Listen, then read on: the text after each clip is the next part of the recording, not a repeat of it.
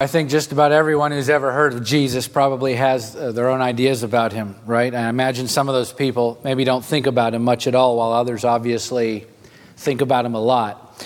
But one thing is for certain, as you've seen, there's no shortage of opinions or perspectives in this world when it comes to Jesus Christ. In fact, uh, if you consider just the major religions throughout the world and how they differ on the subject of Jesus, the many different doctrines about him, and how his uh, teachings have affected so many lives over the centuries, I believe it's safe to say that he's the most controversial figure in human history, uh, hands down, which is really very odd if the claims that he made about himself were not true. Because there are countless people over the centuries who have claimed to be God, and they've faded into history and are largely forgotten. There are famous people throughout history who have done significantly notable things that they're credited with, but none of them have had even close to the worldwide impact that Jesus has had for a span of 2,000 years. And yet, Jesus' only credentials were himself. He didn't write a book while he was on the earth, he didn't command an army. He never held a political office or owned vast amounts of land. Most of his travels were within a hundred miles of his own village. He never achieved or even tried to achieve any of the accomplishments that make most people famous. And yet, he's become the most famous and most debated person in history. There are thousands of books written about him thousands of songs recorded about him. He's always been and still is the focus of much controversy in the media, in education, in government, and in pop culture, which is all the more amazing if you think about it because he never achieved any of the milestones that other famous people have had to achieve in order to become famous. And yet here he is. The most famous and most hotly debated human being who has ever lived without any of those credentials that other famous people have. And yet, there are all of these different perspectives all over the world and all over our community, for that matter, about him, right? You don't have to go far to get a lot of different ideas about Jesus from people that you talk to if, uh, if you're willing to ask. I was having dinner just this week with, the, with a man, and it was fascinating. He was telling me about his faith or what he believed about Christ and Christianity and God. And he had all of these uh, ideas that I'd never heard of before. He was talking about how he believes that God channels himself through saints and other people, and then he speaks to us, and all of these really strange spiritual ideas, things I'd never heard of. And um, so, in talking to him, trying to find out where does that come from? What, what, is, what is your basis for believing that? I'm genuinely interested in where that comes from. And he uh, he said, Well, it's just based on how I feel about God and Christianity. It's just, it was just sort of his personal doctrine based on his, on his own ideas. Just as we saw in the video, uh, the perspectives on Jesus vary significantly. In fact, even within the Christian church, and even within the Protestant evangelical church in America, we can get really specific here, even within our own ranks in the American church, there are many different perspectives about Jesus Christ, which is why it is paramount that we always consider the source of our information about and our understanding of Jesus Christ with honesty and humility because there are endless popular notions about him floating around. And as we'll see today in our text, in fact, there always have been. And so it is of supreme importance when we reflect on the person of Jesus Christ that we're reflecting on the Jesus Christ of the Bible and not some version of him that has been manipulated by popular culture and then co opted by individuals in order to serve their own selfish desires. And yet, I would suggest to you this morning that that is exactly what has happened. In fact, both inside and outside of some elements of the church uh, today and in our culture, from the earliest moments of the inauguration of Jesus' public ministry on earth. That has been happening. And so, as we continue our sermon series, working our way through the gospel according to John, we're going to see this very scenario playing out among the public as they encounter him, and among the, the religious leaders as they debate about him, and even among his own family as they try to define him. So let's turn to chapter 7 of John, and we're going to pick up right where we left off last week, and we'll work our way through the first 24 verses of this chapter in a message entitled, Will the Real Jesus Please Stand Up? And as we read this story together, we're going to discover many different people trying to define Jesus in many different ways. Okay, we'll start with the first two verses. After this, Jesus went about in Galilee. He would not go about in Judea because the Jews were seeking to kill him. Now, the Jews' feast of booths was at hand. So, just to set the scene here, the Feast of Booths, which is also called Tabernacles, was a wonderful week long celebration in September or October where families would actually camp out in temporary shelters to remember and recall God's faithfulness to Israel in the wilderness on the way from Egypt to Canaan as they were being led by uh, Moses. And so the Hebrews called it the festival uh, or Feast of Booths because they would actually construct these makeshift shelters out of branches and leaves according to uh, God's instructions to them in Leviticus 23 40 through 43. And that's, that's what they would live in during this feast. In fact, even the town dwellers would build these booths in their courtyards or on their flat rooftops to stay in during the festival. And so this festival was about to begin. And Josephus, uh, the first century historian, tells us that this was the most popular of the three principal feasts that brought faithful Jews flocking to Jerusalem every year in Mass. And yet, as the chapter opens and the feast is about to begin, we find that Jesus hasn't made his way to Jerusalem yet for the feast because the religious Jews wanted to kill him. And so Jesus is still in Galilee, uh, which has nothing to do, by the way, with a lack of courage.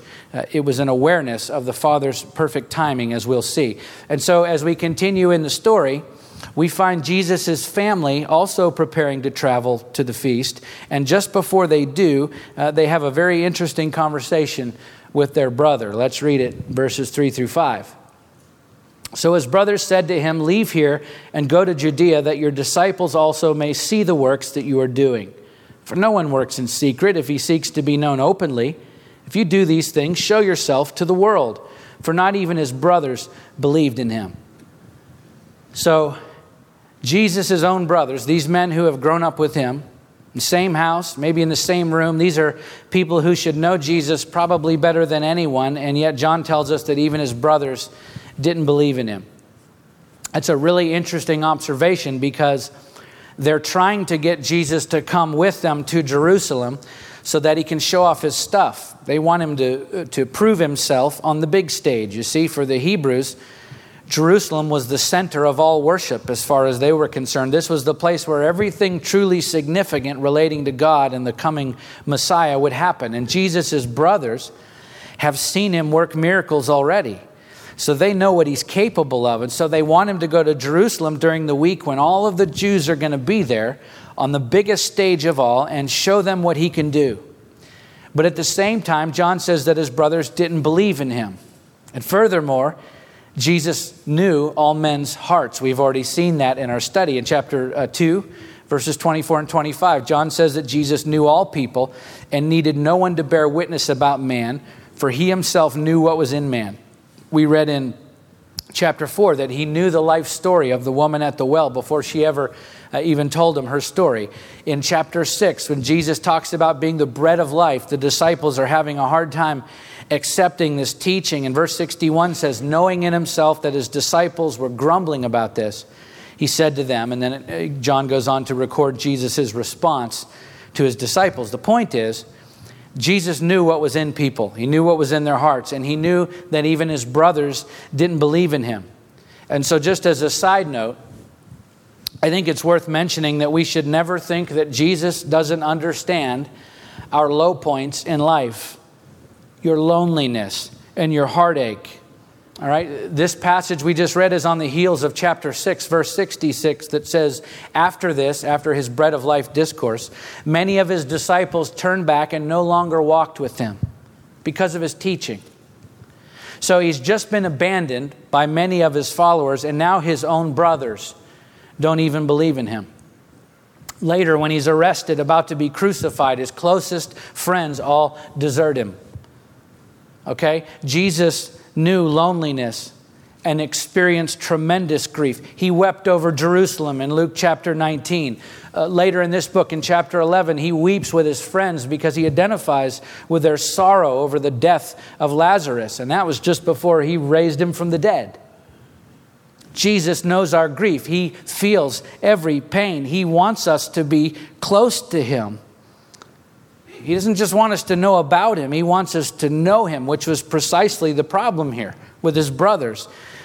They knew what He could do, but they didn't truly know Him, which is why they didn't believe in Him. Truth is, I can't imagine the loneliness of wanting to be known. We all long to be known and then to be rejected by everyone, including your closest friends and even your own family. But listen to me Jesus knows. He knows. And He wants you to know Him deeply, both in your joy and in your sorrow. But unfortunately, there are many who are far more interested in being associated with Jesus for what He can do rather than for who he is. And his own brothers are a great example of that. They were enamored uh, with the Jesus of popular culture. They said to him, No one works in secret if he seeks to be known openly. If you do these things, show yourself to the world. Okay, they, they naturally assume that Jesus is seeking fame. Why? Because that's what's in their own hearts. And they say, Hey, Jesus, let's go up to the big city and show everybody what you can do. Instead of recognizing him for who he is, and wanting to be close to Him so they could know Him truly and deeply. They wanted to be close to Him because He could do cool stuff. And I think we have to be careful when we promote Jesus in and through the church today that we're actually telling people about Him, about, about who He is, rather than trying to sell them on what He can do. Okay, certainly there are innumerable benefits and blessings to be had when you follow Jesus Christ in relationship with Him, without a doubt. And there's nothing wrong with telling people about that. In fact, we should tell people about that. The point is, if we're merely trying to boost his popularity by marketing signs and wonders, by pushing prosperity, by making Christianity all about us and what we can get instead of all about him and knowing him, then we're selling a pop culture Jesus, and that's a hollow representation of the true Messiah, the Christ who came and lived and died among us, who rose again to atone for the sins of the entire world. Why? Why did he do that? So that we could know him personally. That's the message.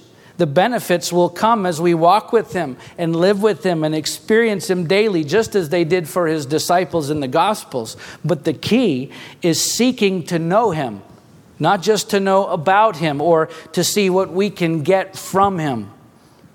But this popular culture version of Jesus is just as prevalent today, unfortunately, as it was then. And there are people who try to profit from that. And in the process, they never actually come to know him. Uh, the very famous and very successful televangelist, if you're my age or older, you probably remember Jim Bakker. He wrote a book entitled I Was Wrong after he was convicted of fraud and conspiracy in 1989. He spent uh, eight years in federal prison and he admitted that. Uh, before he went to prison that he had never read through the Bible. This was an, a, a, very famous televangelist, and from the standpoint of, of building a successful organization, he was very successful. And so, this is an excerpt from his book, and this is what he says in regards to the message that he'd been preaching for many years. He said, The more I studied the Bible, however, I had to admit that the prosperity message did not line up with the tenor of Scripture. My heart was crushed to think that I led so many people astray. I was appalled that I could have been so wrong, and I was deeply grateful that God had not struck me dead as a false prophet. About the time of my parole hearing, I completed my study of all the words of Jesus in the New Testament. To my surprise, after months of studying Jesus, I concluded that he did not have one good thing to say about money. Most of Jesus' statements about riches, wealth, and material gain were in a negative context.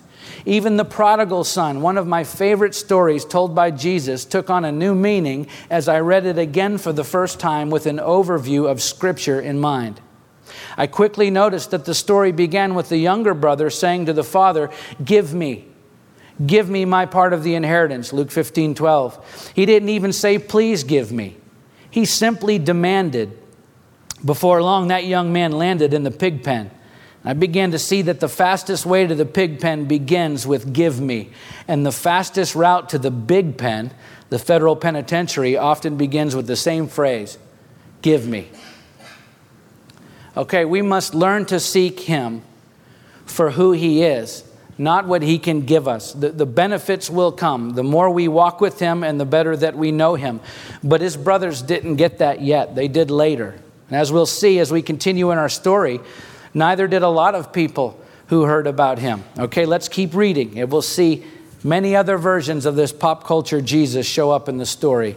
Verses 6 through 13. Jesus said to them, My time has not yet come, but your time is always here. The world cannot hate you, but it hates me because I testify about it that its works are evil. You go up to the feast. I'm not uh, going up to this feast, for my time has not yet fully come. After saying this, he remained in Galilee. But after his brothers had gone up to the feast, then he also went up, not publicly, but in private. The Jews were looking for him at the feast and saying, Where is he? And there was much muttering about him among the people. While some said he's a good man, others said, no, he's leading people astray. Yet, for fear of the Jews, no one spoke openly of him. Okay, so at this point in history, all Jews were required to go up to Jerusalem for this festival. And of course, Jesus knew that. He knew that the law required it. And he never had any intention of breaking the law. Okay, the word that, that Jesus uses for time here when he says, My time is not yet come, in verse 6 is uh, kairos or kairos, which characteristically means an opportunity, which is to say the best time to do something, the, the moment when circumstances are the most suitable or most advantageous. So Jesus never planned to defy the law. He was simply waiting for the Father to present the right opportunity for him to go. However, what he was more than willing to defy was the popular notions about him within the culture of his day. So he tells his brothers that he's not going.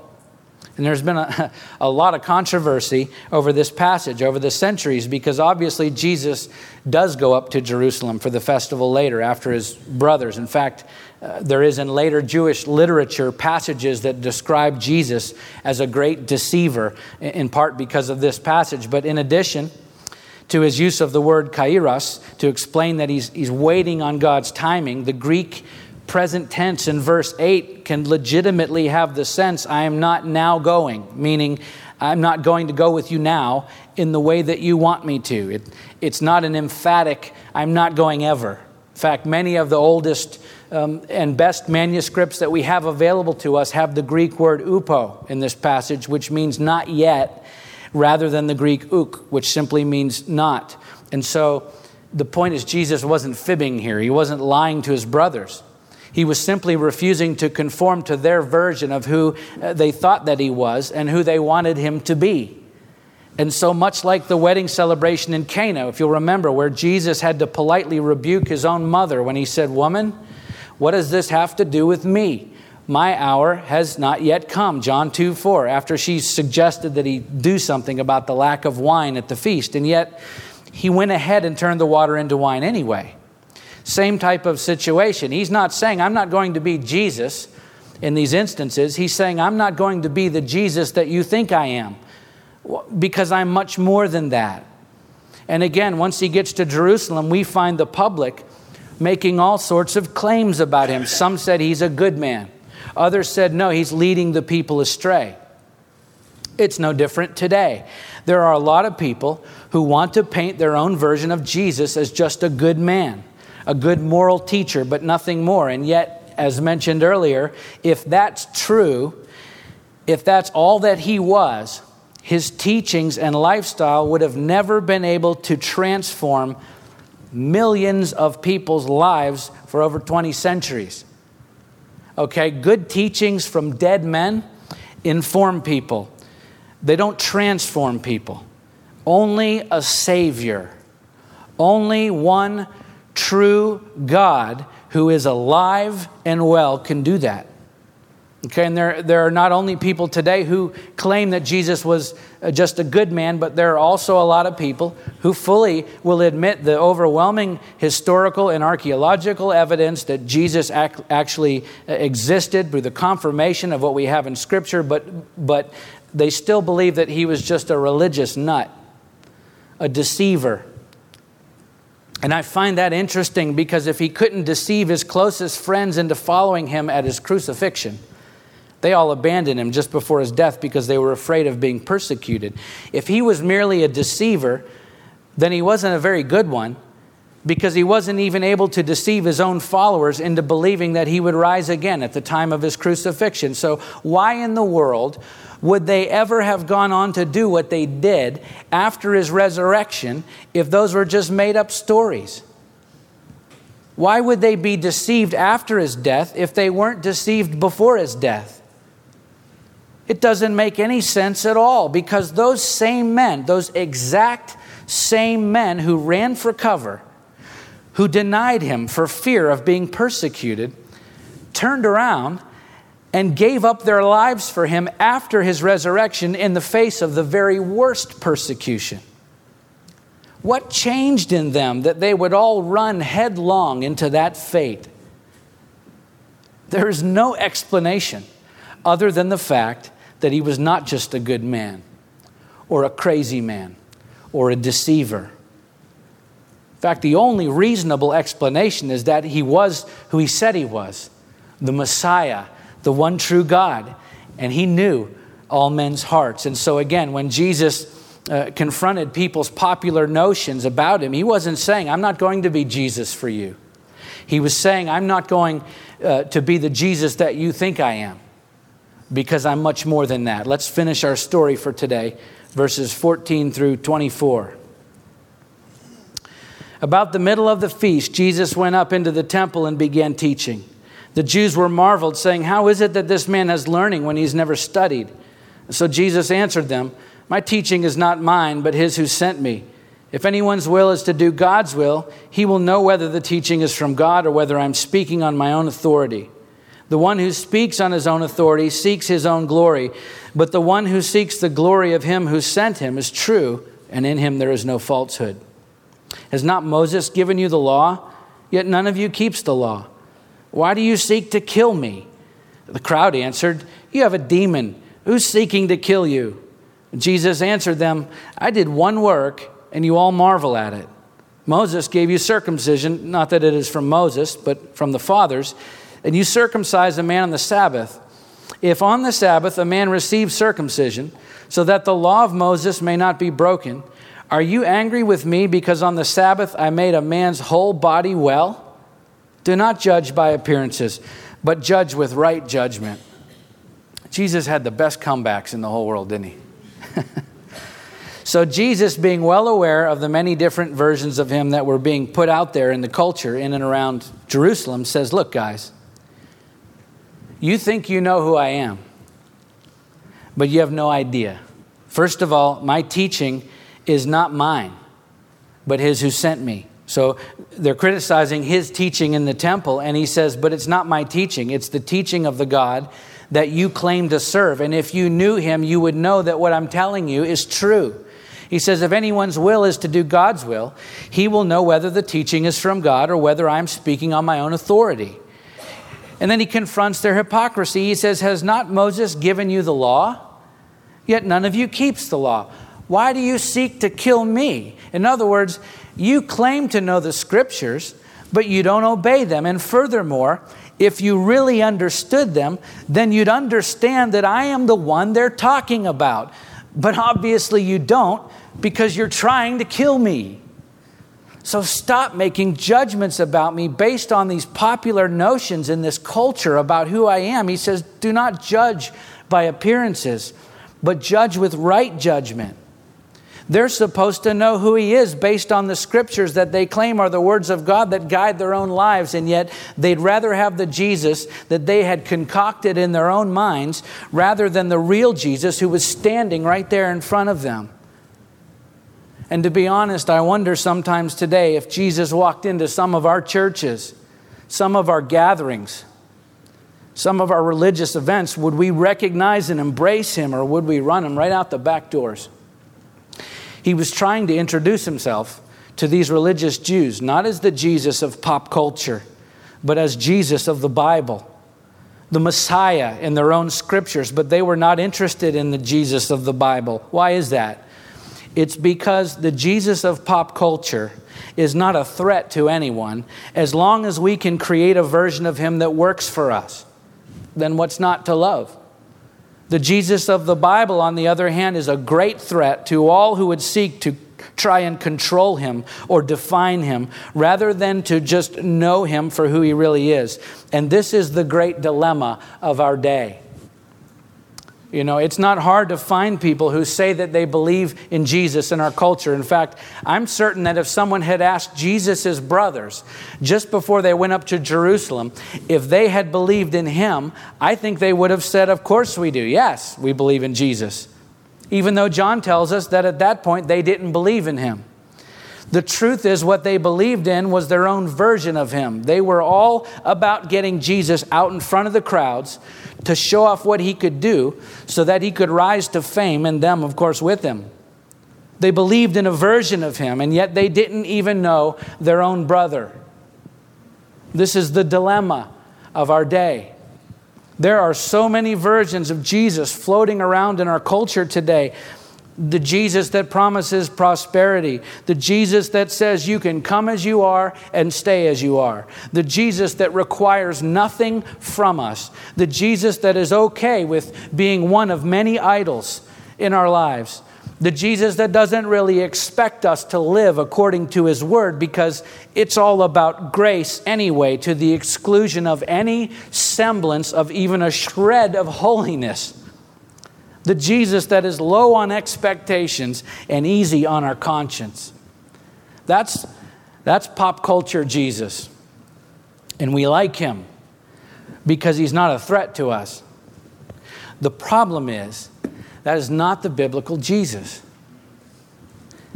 The biblical Jesus said, If anyone comes to me and does not hate his own father and mother and wife and children and brothers and sisters, and yes, even his own life, he cannot be my disciple. Luke 14, 26. That is meant to be the ultimate giving up of ourselves. The biblical Jesus said, Whoever does not bear his own cross, that is the image of crucifying our flesh, and come after me, cannot be my disciple. Luke 14, 27. The biblical Jesus said, Any of you who does not renounce all that he has, cannot be my disciple. Luke 14 33. You see, the biblical Jesus is a threat. He is a threat to our comfort and our understanding of security and safety and our planning and our big fat American dream. If you follow that Jesus, he's liable to obliterate your plans and replace them with something much riskier, much less comfortable, and far bigger than anything you could ever imagine with your own version of Him. We limit ourselves so much by our understanding of who Jesus is when we follow a pop culture Jesus. And again, when he confronted people's popular notions about him, he wasn't saying, I'm not going to be Jesus for you. He was saying, I'm not going to be the Jesus that you think I am because I'm much more than that.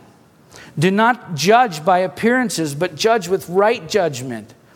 Right judgment means understanding the person and nature of Christ according to who he is in the Holy Scriptures. Well, how did he describe himself in the Bible? He says, I am the bread of life. John 6 35. We must feed on him to experience true life. In other words, we must know him fully for who he truly is. He said, I am the breath of life. Genesis 2 7. We don't, we don't just need him for more provision, we need him for our very existence, for every breath that we take. He said, I am the light of the world. John 8 12. Without him, we would forever remain in darkness. He said, I am the door of the sheep. John 10 7. He's the only way to salvation. I am the good shepherd. John 10 11. He's the only one who gave himself up for us. I am the resurrection and the life. John 11, 25. He's the one who gives us eternal life. I am the way, the truth, and the life. He's the only way to the Father. I am the true vine. John 15, 1. He's the source of all good things. He said, It is I, ego eimi. Do not be afraid. In John 6, 20, he was telling them that, Look, I am all of these things. I am God, and I'm with you. How incredibly disheartening it must have been to be all of these things and to offer yourself utterly and completely to these lost people. And yet, the only thing that they were interested in was their own popular versions of who he was.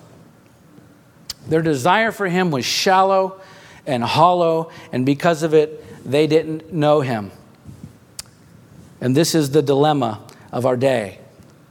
So many people, even religious people, think that they believe in Jesus, but what they really believe in is a version of him that is an amalgamation, a, a, blending of whatever is trending in culture about him at any given time, along with the parts of the Bible about him which are appealing to their own sensibilities and desires. And then everything else just gets chucked out the window because we don't want him to disrupt our otherwise quiet and comfortable lives that we've created for ourselves. He just fits right in there wherever we stick him.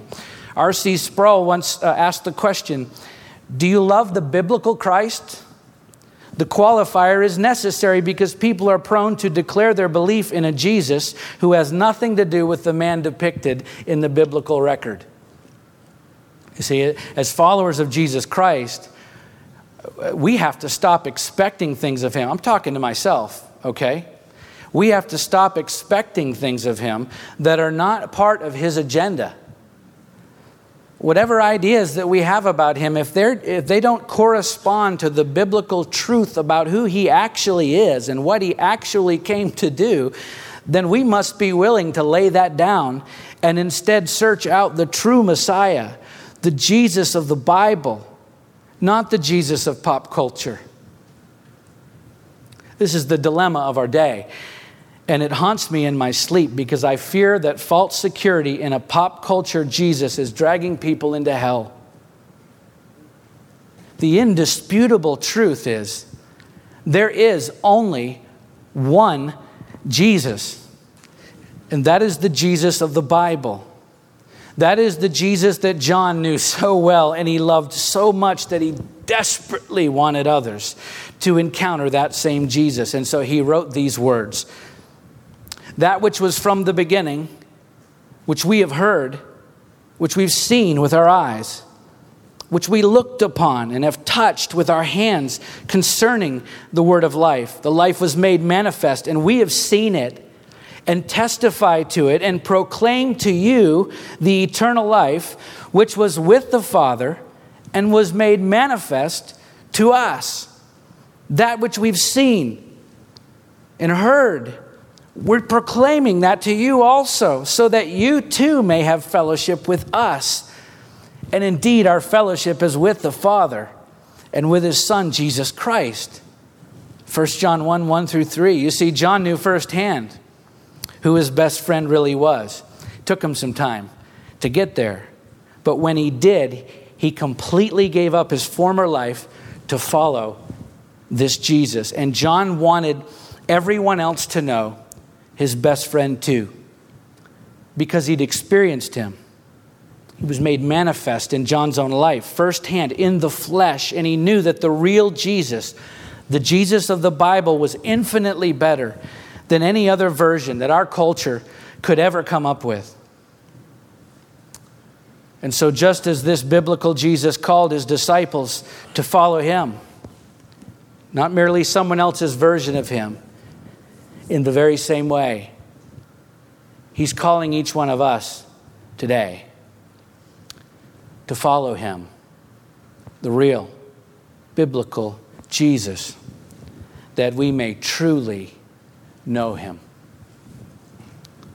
Let's pray.